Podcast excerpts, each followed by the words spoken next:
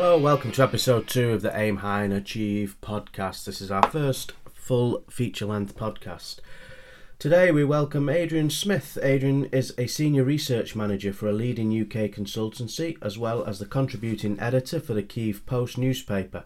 In 2018, he embarked on a life changing career break teaching English in Ukraine, a country that would become home until the fateful events of February 2022.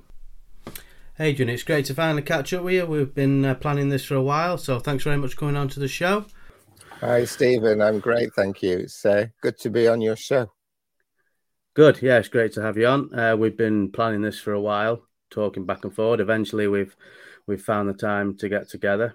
Um, so the main sort of um, the main theme of this podcast today, we're going to talk about stepping out of our comfort zones, stepping into uh, out of our comfort zone into something new, taking on a new adventure, people's reactions around it, uh, family, friends, how they react to what we do, the decisions we're going to make. So uh, we have something in common, Adrian. We both left the UK a few years ago. Myself, I came to Norway. Uh, when my family I had a young family at the time, you you went to Ukraine, so yes. that leads us nicely into into some further discussions on that. But so around 2018, you moved to Ukraine. Just talk us through, uh, talk us through that decision and how it came about, and yeah, yeah. So uh, thanks, Stephen. Um, so I'd been in uh, a full-time role as a research manager for uh, many years, based in uh, North Yorkshire, and uh, that I started that position in around 2008. And um, after a few years, uh, I started to think it would be a good opportunity to take a career break and do something a bit different. Um, I was at a point in my life where I could do that. Um, I wasn't married, didn't have kids, um, but I was uh, in my mid to late 30s. So I thought it's now or never really to, um, you know, do something which I felt compelled to do inside, which was to. Mm um, explore new horizons. Um, so it wasn't an easy decision, uh, but uh, I sort of was, I found myself thinking that I was getting a bit annoyed when people told me, or some people told me that uh, that probably wouldn't be a good thing to do and that uh, it, it's safer to stay in a secure job. Um, you know, in that kind of dependable lifestyle. So I realized I needed to make that break when I found, you know, that inner voice telling me that, yeah, I had to do that and to to try and fight against the reasons why not. So, mm. uh, you know, I did take advice, and I had um, friends uh, who, you know, were on different sides of the fence. Um, and in the end, I uh, I even went to uh, a life coach actually, who and we wow. talked about the pros and cons of that, particularly because um, at the time my uh, parents were you know a bit older. Um, my dad mm. was in his eighties, um, and I had to break that choice to um, leave the UK quite gently upon them. Mm. Um, but did you did you feel like you needed reassurance in that? Did you feel like you needed a a sort of somebody who sort of reaffirmed what you were going to do and said, "Yeah, don't worry, everything will work out"? Or yeah, what what I noticed was that uh, I wanted somebody to convince me why I should do it, and and even though that's not the role of a life coach, um, I realized for myself that the fact that was what I I needed, I knew already that mm. it was no longer a case of if, it was a question of how. Mm. So um, that was actually around 2016, I would say, 2017. And um, what I also pursued at that time was uh, a TEFL qualification, so teaching English as a foreign language. Mm. Um, and that that's uh, really uh, intrigued me. Um, I thought it would be something I w- would be good at and uh, I took a career break. Um, sorry, not a career break. I took um, uh, literally a two-week holiday from work in 2017 to do a, a workaway experience, and that was in a language school in Khmelnytsky, which is a city in central Ukraine. Um, and I absolutely loved that two weeks. Um, you know, I felt fulfilled in in many ways. Um, met some great people, uh, loads of sort of other internationals who were there on similar experiences. Some there a lot longer than I was, uh, and I, hmm. I, I realized I was good at that. And um, it, I'd been to Ukraine before. Uh, I first visited in 2011, and I really loved the country and um, you know, I, I, feel quite at home in Eastern Europe. So hmm. um, mm. That was a reason why I wanted to go back to somewhere I knew, but somewhere a bit different and off the, the beaten track. A lot of people teaching China, it, that wasn't for me. Yeah, yeah. So, so you'd visited you'd visited Ukraine a few times before. You kind of knew the culture, the currency, you know, a bit yeah. of the language maybe. So you felt you you almost felt like okay if I if I step out of my comfort zone here, that's the kind of place I, I know a little bit about it, and you're not sort of exactly. just packing a bag and yeah, yeah. And what what was really noticeable was how um, the kids and um, the adults I was teaching over there, even in that short two week period, how much they um, valued having me there to support them, and it it it was a mm. great sort of sense of personal um, you know fulfillment that I was actually contributing to something really meaningful in a different way. So I continued mm. with the, the, the TEFL qualification. I got that at the end of 2017. Um, and then uh, I looked for opportunities to teach in Kiev, uh, in Ukraine. And uh, I uh, found a role with this within a small kind of boutique language school. It was um, a, a startup business by a couple who um, really wanted a, a, slightly different market and had a, an unusual offer, which was very kind of boutique style, living room style um, school environment. Um, so I visited, um, went over there to, to see them and check it all out in March of 2018 and uh, had a trip to the Chernobyl nuclear power plants um, which was mm. really interesting because I'd not been there before. Um, mm. And uh, interestingly, the, the, the the Monday after I got back, um, my dad had a heart attack.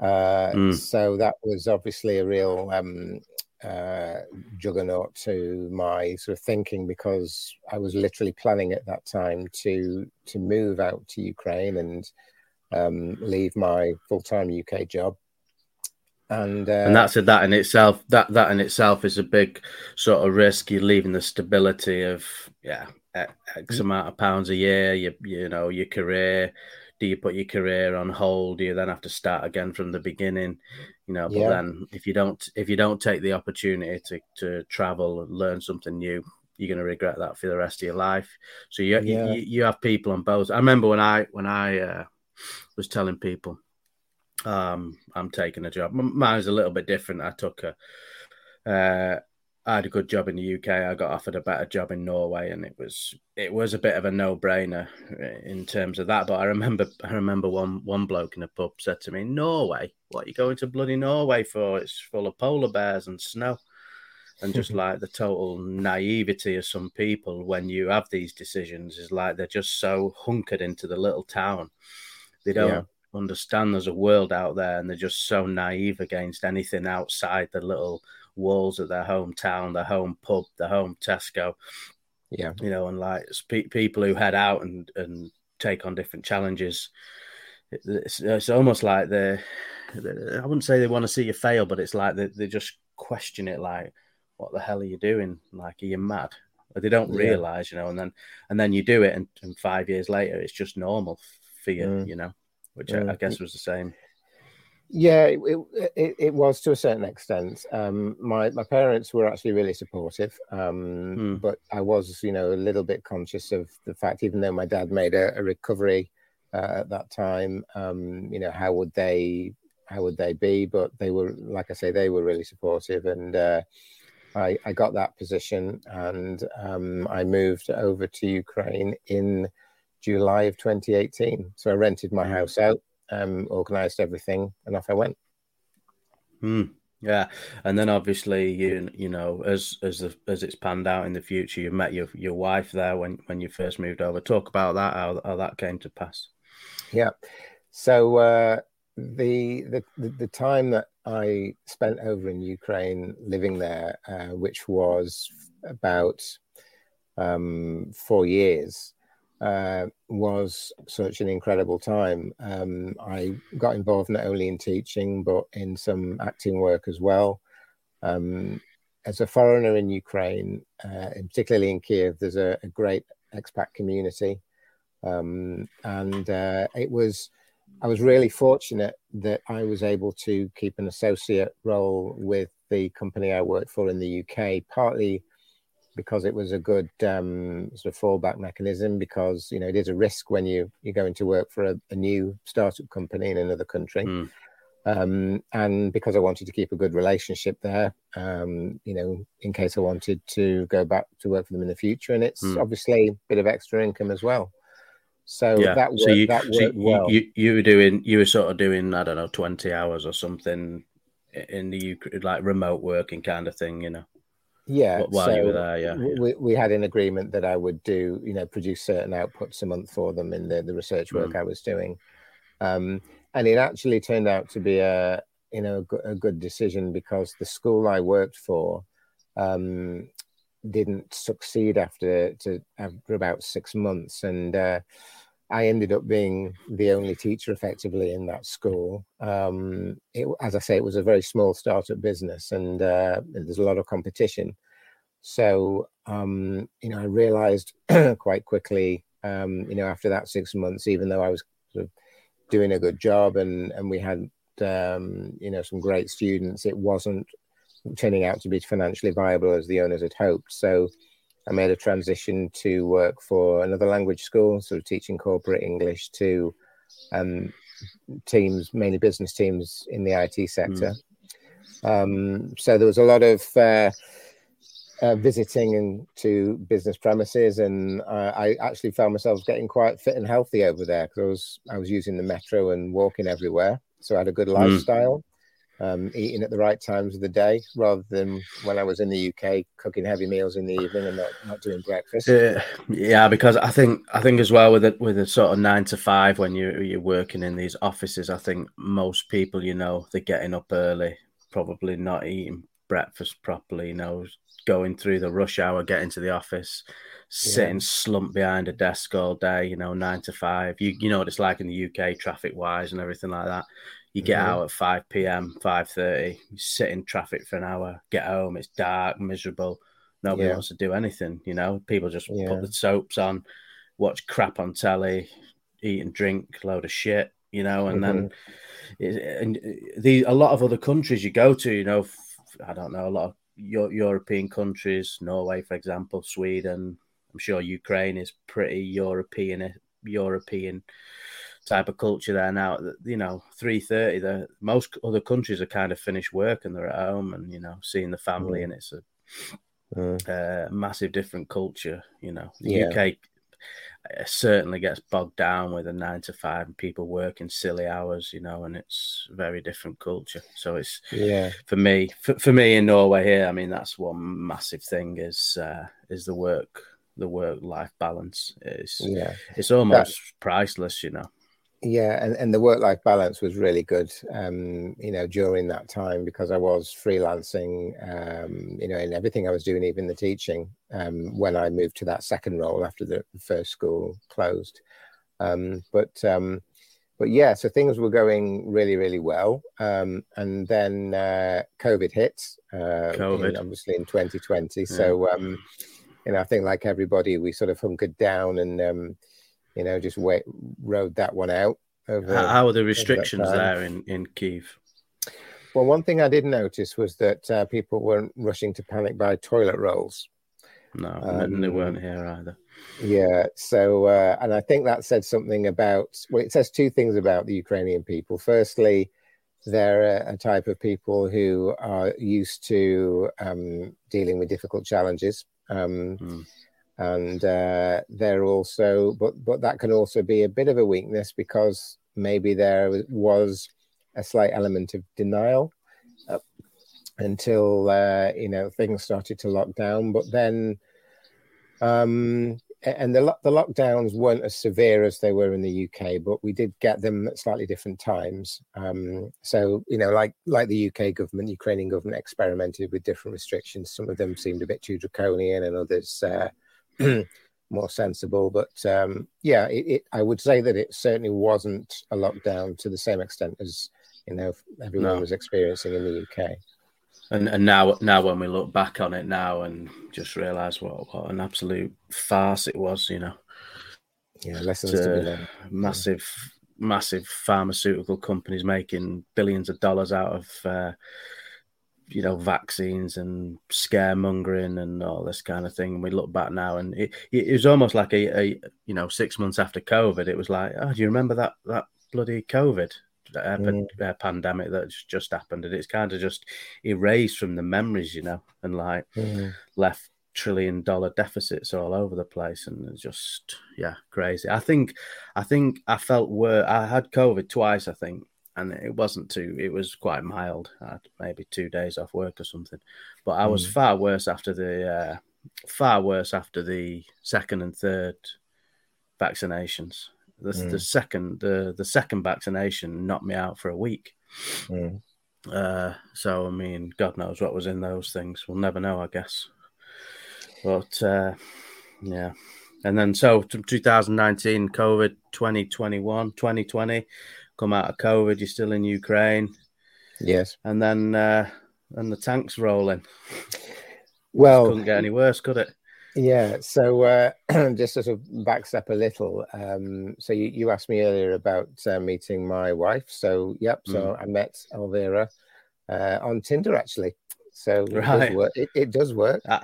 how did you uh, uh, translate that Tinder Ukraine? Did you have Google Translate on to well, figure it out? No, it's it's all in all in English really. Oh, okay. Uh, so so yeah, we met online, and I remember our first date, I went to to meet her outside her apartment, and um, I thought I, I, was going to be swindled, and uh, I made sure I kind of stayed several meters away from the uh, the edge of the building just in case I was going to be robbed. But uh, right. no, is that is that common thing? Is that is that a common thing? That kind of sort of well, activity? Yeah, actually, I will. I will say this in in Ukraine there are, uh, and I, and I'm not to, not to say that that's any different to other countries, but uh, you, uh, you have to be on your guard um, mm. for, for, somebody who might be looking for a simply just looking for an iPhone. Uh, you know, not really a, a partner. Um, mm. So hmm. it's, it's it... Uh, there are a few interesting characters there. Did they maybe see a kind of Westerner? Okay, maybe he's got a few quid, and we can kind of, you know, yeah, exactly. kidnap him or, yeah. Well, that well that well that well that that did actually very nearly happen. Um, okay. I, I, did I did have uh, one date where we went to a restaurant for a meal, and uh, she was telling me about her family, and she had a sick granny. Uh, needed to go and get granny's medicine, and uh, she had to do that after the meal. Do I want to go with her, spend a bit of time together? We got in the taxi, and I realised this isn't a taxi. Um, we we did we did uh, go to a pharmacy in the middle of uh, a district I wasn't familiar with, and uh, I, the farm the, the bill from the pharmacist was about hundred times what it should have been. Um, I wasn't prepared to pay it, and uh, then she she ran out, got in the so-called taxi. But she got in the front seat, and I thought, who gets in the front seat of a taxi? Mm. So um, yeah, so you have to be careful. Mm. Um, yeah. Anyway, luckily, uh, when I met you survived Elvira, that one. Yeah, and uh, Elvira looked looked just like her photos. Was lovely. Uh, we had a, a, nice date on the uh, the Dnipro River on a boat cruise in the evening, and uh, had a few subsequent dates, and everything seemed to go swimmingly. Mm. Um, and uh, yeah, so that was in the uh, summer of 2020. Actually, COVID times, but um, when restrictions were were a bit lighter there, so obviously we worked around mm. that. Hmm. Um, and uh, yeah, uh, we got engaged in 2021. Um, had a nice holiday to uh, Montenegro that September. I felt a bit naughty going there because it was currently on the red list for the UK. So uh, okay. I figured if anything happened in Britain and I needed to get back, I'd be snookered for two weeks. Mm. But uh, no, that was so. So that was a good a good year, really. Um, and we and our wedding was booked at the time for uh, August of 2022. Um, okay. So uh, this this becomes relevant later for other reasons, but we um, we got Elvira a visitor visa to spend Christmas in the UK. Um, so uh, w- that was in the December, and um, she came and met my uh, my mum. Uh, my dad sadly passed away in uh, summer of 2021. But anyway, in the December she came here and um, had a nice visit. Went to London, did some lovely things, and then it was back to Kiev in January 2022, where we were planning, for all intents and purposes, to continue living. Hmm and you uh, you work for the Kiev Post, is that right?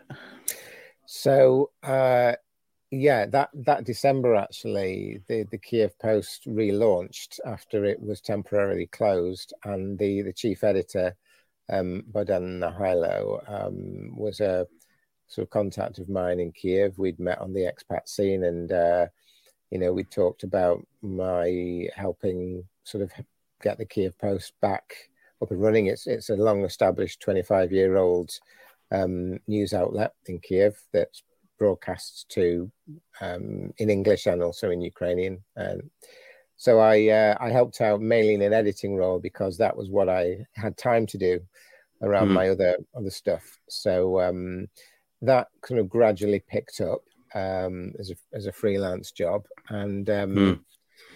Yeah, and then things were getting interesting on the news front because there were concerns that Russia was building up a large concentration of troops on Ukraine's eastern borders. Um, sort of 90,000, 100,000, 120,000, the numbers kept changing. Um, and that's when things started to get a little bit unsettling. Hmm. How were people kind of reacted in, in Kiev? Were they sort of, a, ah, this is nothing, no stress, or were they kind of thinking, bloody hell, something could be going down here? Uh, the former. And that's where I come back to the point I made earlier about COVID and the reaction to COVID. And I, I mentioned, could there be an element of denial among the people? And I, I actually feel that there sadly was among many people. Um, life in Kiev was continuing as normal. Um, and the uh, but I had foreign friends, and you know we were having, and obviously British friends as well were, were getting in touch with me saying, "Do you want to think about getting out?"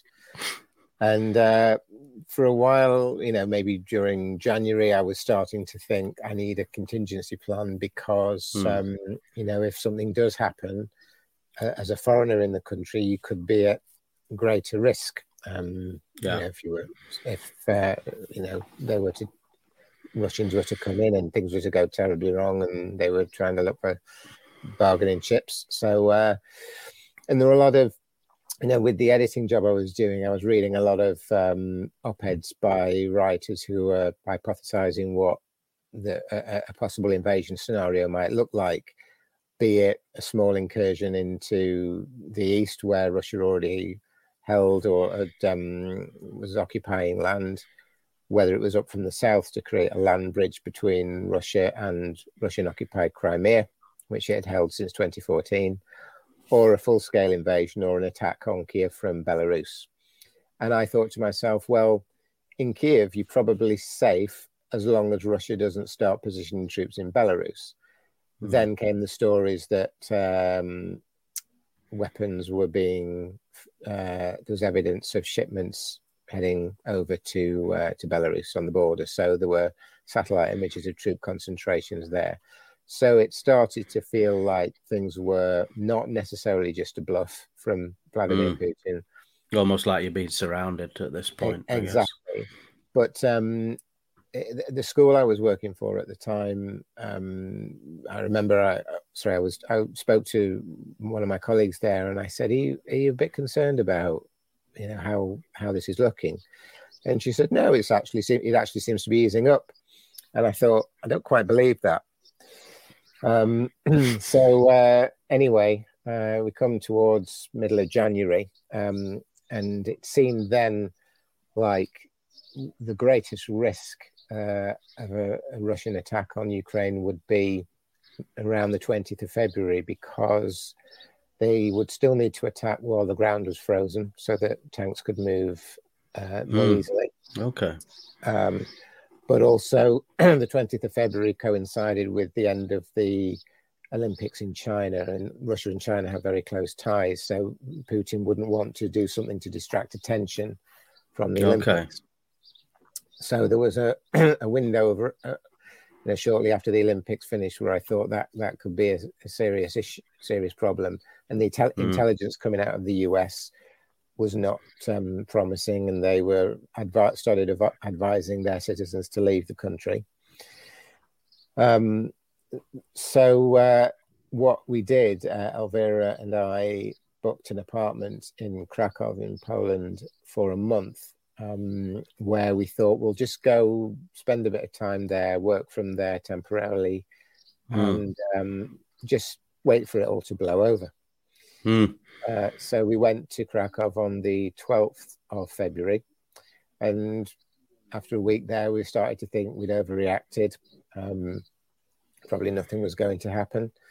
But I, I you know, uh, I'm a bit superstitious, and uh, I, have been experiencing some, some experiencing some of strange phenomena with uh, flickering lights, and and that started to get worse and worse uh, when I was in Kiev. And I thought, is this a message?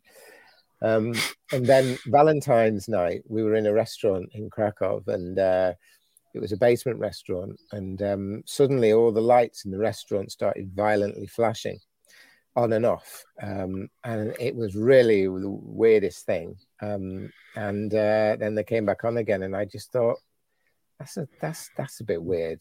Uh, so you know, we never know, but um, I, I, I was sort of really conscious of this. Do you think possibly you you yeah maybe anxiety was you were thinking and sort of every yeah. signal was sort of pointing to that possibly, but possibly but, uh, possibly did, did yeah. you uh, did did you leave much in Kiev? Was were you in a, an apartment block? You know, was it damaged? Did you did you get to go back after? You know, or did you leave everything and then you know go back to the UK from Poland, or did you head back? Yeah, so um, yeah, so I lived in. Uh, so this is another interesting thing. I lived in an apartment building in Kiev on the top floor, twenty sixth floor. Um, and what concerned me most was that the building was next to, um, shall we just say, an intelligence building. Right. And I was concerned that that building could potentially be a target um, if there were airstrikes, and what would happen if they missed bearing in mind I was on the top floor. So I thought, you know, for safety reasons, it's probably not ideal. So anyway, no. we're in we're in Poland, and um, the night of the 23rd of February, we'd just been out for a meal. Um, I couldn't really sleep that night for some reason. I woke up a few times and just checked my phone, and I saw reports from um, BBC News that uh, explosions were being heard uh, in Ukraine and then these reports became more frequent and uh, it was then apparent that Russia had launched um, a full-scale, multi-pronged invasion of the country, and they were firing missiles into Kiev and other cities, um, and uh, they began a, you know, very quickly. I don't know if it was on the same day actually, but very quickly a, a ground assault um, from the north uh, mm. and from the east, I think from the south as well. So uh, things got got very nasty, and it uh, became quite dangerous. And I had lessons planned that day. Um, so uh, you know, that morning I was seeing the news reports of um, people fleeing Kiev. The roads were blocked. Um, the the, the aviation was was locked down, so people had to travel across the country by by road or by rail, um, neither of which were pleasant experiences. And I had an American friend with a wife and baby in Kiev who made the journey west. It took them probably the best part of a day or two, and similar time again stuck on the border trying to to get into Poland. So it all happened very quickly. And um, that, that's that's the kind of story you know you, you, you don't really think about it, but you know if you think about going on holiday with a baby, how, how stressful that is, and you're just in you know Manchester Airport or something, and you've got a baby and it's stressful. But imagine yeah. if you're trying to get out of Kiev and you've got a baby and you're stuck on a border, and that's yeah. probably that's probably one of the most ordinary stories of the whole thing, but it's probably the one that's just totally not appreciated for how terrible it is, you know. Yeah, exactly. Uh, I mean, it's probably not too bad if you're if you're a single bloke, or maybe maybe it is bad. I, I don't know, but if you if you're on your own, you've only got yourself to look after, you yeah. know, and you you're getting out of there. But when you've got a family, you're trying to get to a border. I mean, in the Western world where where we grew up, you wouldn't even think about having to flee, get to a border, and find safe haven. You know, we just take take everything for granted, you know. And uh, yeah, yeah. In this modern in the in the world now with social media and Snapchat and everything's on reels and videos, and you know, from the you literally see things from the front line as you know. I remember on the day on the day of that invasion, I actually had COVID. Yeah. And I was uh, watching Sky News. I very rarely would watch the news, but I was watching Sky News, and it was like, Jesus Christ, like this is serious. Like the tanks rolling, rolling mm. across the border and full scale invasion and and it's interesting mm. you have uh, you have how the western media will report why Russia is doing it for example and then mm. you'll have the Russian side of why they are doing it mm. you know and and it's it's really difficult to to get a real true picture of what's what's happening you know what's really yeah. happening well uh I think I think it's sort of what what what does seem very black and white is that um, you know with, without getting too much into the politics that Ukraine wasn't wasn't in any way threatening Russia, but Russia um, uh, just invaded the country and uh, without justification whatsoever or with false false grounds hmm. and um, attempted in an attempt to effectively bring Ukraine back under the into the sphere of the um, you know the dream of the resurrecting the okay. Soviet Union. So um, piece so by piece, like the Crimea, the Donbass, area by area, they're literally just yeah. seizing the land back. You know. Yeah. What what what's not clear um, is whether uh, Vladimir Putin genuinely feels that there is a threat from uh, you know that Russia is under threat from from NATO, and he he was hmm. concerned mm. that NATO was getting closer to to his borders. Um, but it's uh, what what what Ukraine has always struggled with is that it straddles the kind of east-west divide. Um, mm. And in 2014, um, the Ukrainian people overthrew the Viktor Yanukovych presidency. Um, he was a pro-Russian uh, president because they because he refused to sign an association agreement with the EU, and, and young Ukrainians in particular were European minded, and and many many are, um, and uh, so that was what kickstarted the the tension, and mm. uh, Ukraine's desire to be a, a, sort of a European country and Kiev to be a European city. Uh, and the aspirations of the people to want to live more democratic lives, which they can see more through social media and Facebook, you know, which um, so they're looking more to the west than exactly, to the east. Exactly, and for for Vladimir Putin, that's very much um, a threat. It's a threat to um, what he sees as the one people, the Ukrainians and the the Russians. But um, yeah, he he doesn't want that to happen, and uh, he's doing everything to, or has tried to do, an awful lot of bad stuff to um, to stop that from happening. So, so, so the the previous Ukrainian president signed the Minsk agreement, and then the the, the current Ukrainian president is not for the mm. Minsk agreement. Is that kind of the simplified? Basically, to to give the Donbass as a, an autonomous region, and and not have it. And I don't think Zelensky was honouring that it being an autom- autonomous uh, region, yeah. basically.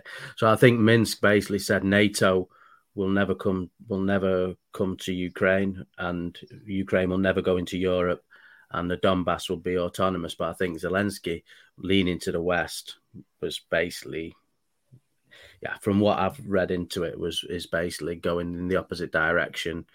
Hmm. Putin's mm. doesn't like that, and you know, hence yeah. where where it's at now. There, there, there, also is that that tension in because the more you go towards eastern Ukraine, um, the more people have sort of closer kind of cultural and other other ties to to mm. Russia and um, are supportive of Russia, and the same in um, to a large extent in Crimea in the south.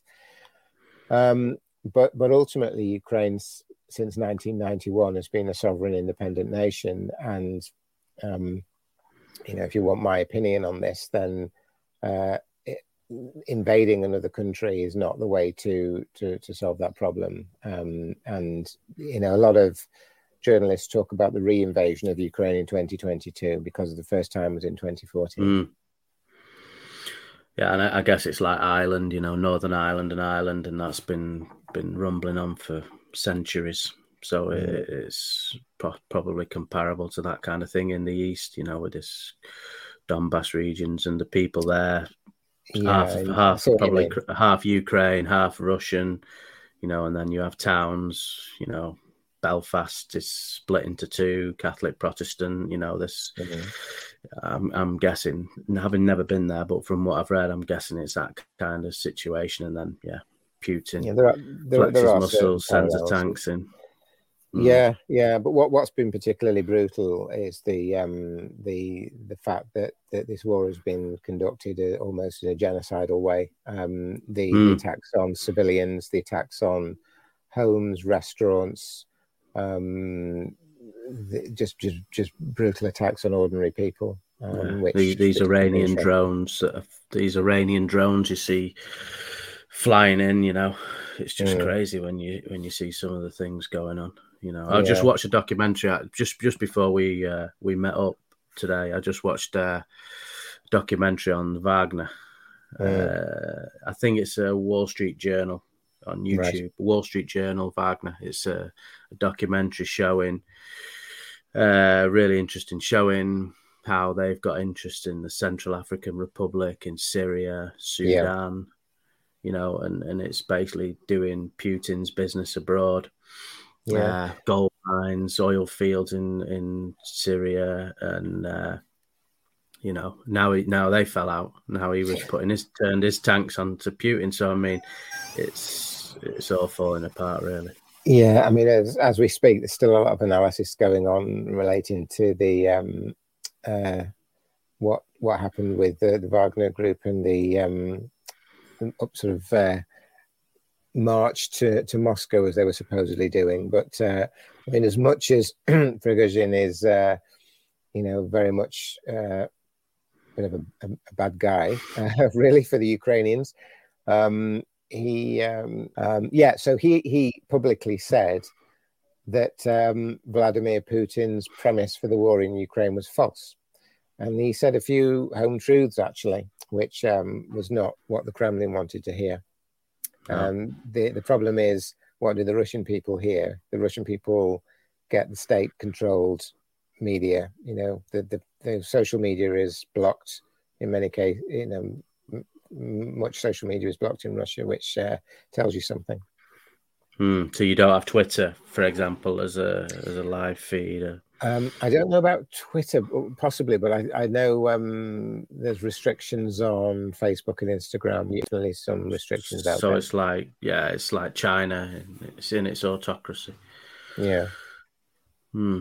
Mm. Okay. So you you asked me a question about um, yeah my my apartment didn't you so just going back to that so we we were in we were in poland for about a month uh yeah march yeah february the 12th to march the 12th and then luckily because my uh, fiance she was at the time had that visitor visa for the uk she was still within that period so we were both able to come to the uk um, and that was when the, uh, Britain was uh, trying to organise a, a, visa regime. Excuse me, I'm about to sneeze. Um, that was when the UK was trying to organise a special um, visa entry system for Ukrainians seeking to um, to flee. and uh, we we were able to. She was already able to enter the country, but uh, as a result of these new measures, uh, she was able to mm. cross over to um, the Ukraine Family Scheme, which allows three years. Um, yeah. So yeah, that was that was a godsend. Really, it gave us some. I, I, rem- I, remember I remember reading about this scheme, and and and uh, you had the brilliant stories in like the the Sun and the Daily Mail. These Ukrainian wife. I invited a Ukrainian uh, into my house, and she and she stole my husband and all this kind of thing. It was like it, it was always in the in the sun how, how Ukrainian women who were being uh, given homes were stealing everyone's everyone's husbands left, right, and centre. You know. Yeah, yeah. I think there's lot there's lots of stories from lots of different angles. With um, you know, I I know somebody who uh, came to live with uh, somebody who had about 10 cats, and that proved to be a nightmare. And uh, she didn't like the cats, and the woman kicked her out. So, you know, get, give it for those on the Homes for Ukraine scheme, which is slightly different. Um, I don't think everybody who took took in the Ukrainian, although good for them for doing that, not not everybody was uh, of had really thought it through, and it was it was rushed through, and it was um, admirable in many ways. But I think a lot of people had difficult experiences. Yeah, and I mean, it's um, um, it's from what I've read about Ukraine, it seems like quite a stoic place where people are not sort of leaving en masse.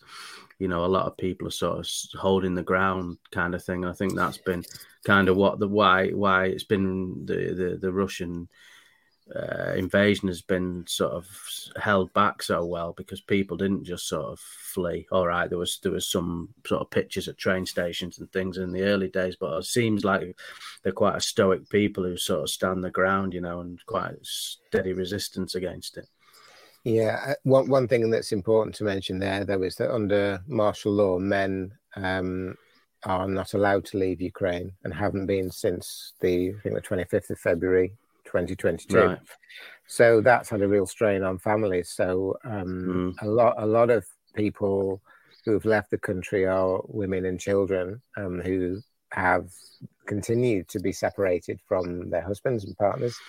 Um, you know, there are exceptions when men can leave, but uh, uh, that that has put an additional strain on. And and I think it's important to remember that a lot of Ukrainians want to go home that have that have left mm. and have have gone home.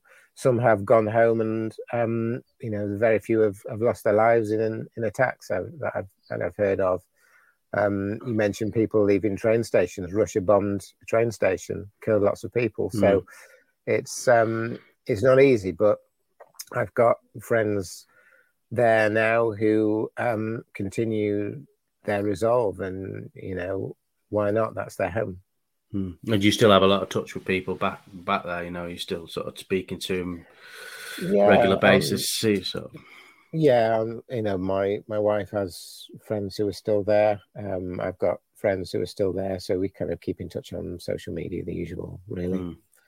Um, mm. But interestingly, I, I, did mention about the, uh, you know, my apartment building and, and where I was living, and uh, there was actually an attack um, next to my apartment building, and it blew quite a few of the windows out. Um, mm. not, not not my side actually, but uh, yeah, the, no, I don't think there were any casualties, um, unless minor casualties. But um, yeah, that was uh, you know almost one of my sort of fears coming true. Hmm. And w- when you read the sort of the, the Western press, so the, the BBC, for example, you know how, how sort of accurate do you find that that they're that they're reporting? Sky News, for example, I, I noticed watching Sky News nowadays that they they actually start to tag on fact checks at the end oh. of hmm. reports. So they will put a video and then they will put we fact checked this against this, and they, and they're kind of yeah, it's probably good to see. But again, you know, but how, yeah. how sort of accurate do you fa- do you find what what the sort of Western press are, uh, are reporting on it? Well, um, ever since the invasion started, what, what has been interesting is how much uh, support there has been for, for Ukraine in what's happened, um, and support, uh, and in the UK in particular, uh, taking in you know Ukrainians who are um, stuck. The media has uh, I, I, can't really talk too much about Sky News because I don't follow it greatly, but um, the BBC has, um, I would say, been pretty good in their output, and they have BBC Verified, which is a similar sort of fact checking service. Mm. Um, some news outlets tend to take a, a, greater interest than others. I know that the Telegraph is uh, very plugged into this, um, and they have a lot of interesting articles actually. But uh, you know, there is a lot of. Guard, I yeah. think the Guardian has kind of like a daily diary of you know day mm. 904 this is what happened and right. they, yeah. kind of they, they have a daily ongoing uh, sort of report from the front lines and and uh, mm, yeah i find it i find it interesting like a lot a lot of the american press now they're starting to sort of question biden's links to to ukraine you see a lot of this coming up now with the republicans mm. are kind of saying to biden you know there's a lot of dodgy deals going on here that that need looking at, you know, and then nobody's going after him for it. Nobody, nobody's really talking about, you know, his son.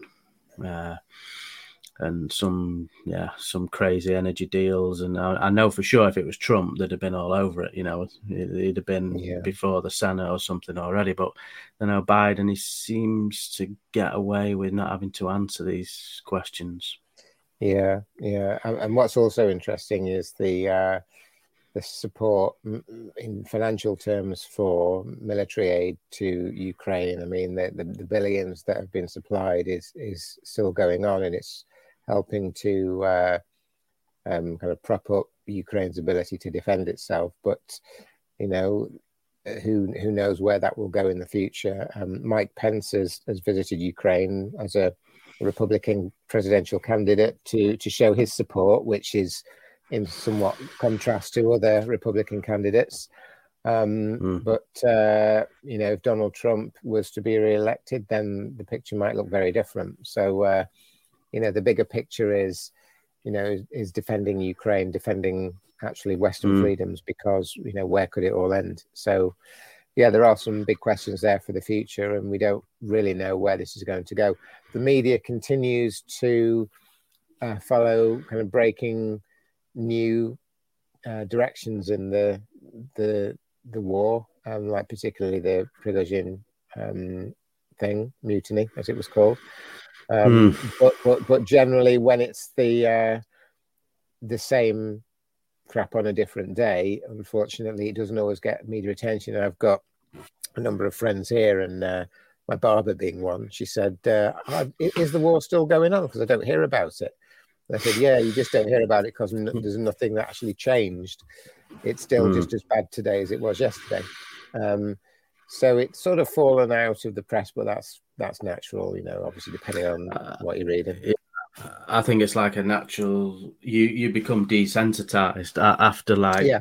after the first week of seeing the bombs and the explosions, and then you you see it after two weeks, and then it's just normal, and then it's almost like a Hollywood movie that's just on the news, and then you just yeah. desensitized to it, and then after one month, like you say, you've you've you've forgotten it's going on. No, you yeah. know the the the newspapers get tired of reporting the same thing, so they move on to something else. Yeah, you know, and then and then the Wagner guy goes up to Moscow, and then it boom, this is brilliant. This is something new. We can make a new angle on this, and then it comes back again for a little bit, and then it drifts away. You know, and that's yeah. kind of how it that's how it went in Iraq and yeah. all the other conflicts is the same kind of thing. Yeah. So um, would you are you thinking of heading back there when this gets cleared up? What's your sort of long term plans now? Are you sort of settled in with uh, the family in uh, North Yorkshire? Yeah, so just just to bring the story up to date, then. So uh, actually, last summer, um, Elvira and I got married in Kiev. Um, it was our original plan. We we ended up changing the date, but but where we had originally hoped to get family and friends over for the wedding, um, we realised that that was going to be out of the question.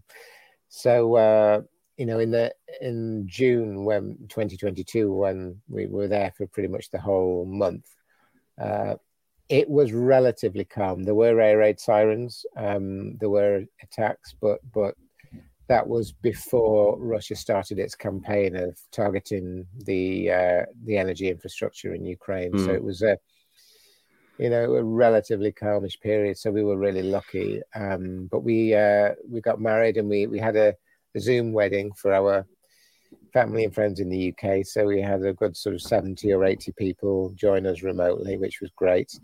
Um, so, and obviously a few friends there in uh, in Kiev. Um, so we had a lovely wedding day, and then we came back uh, to the UK in July.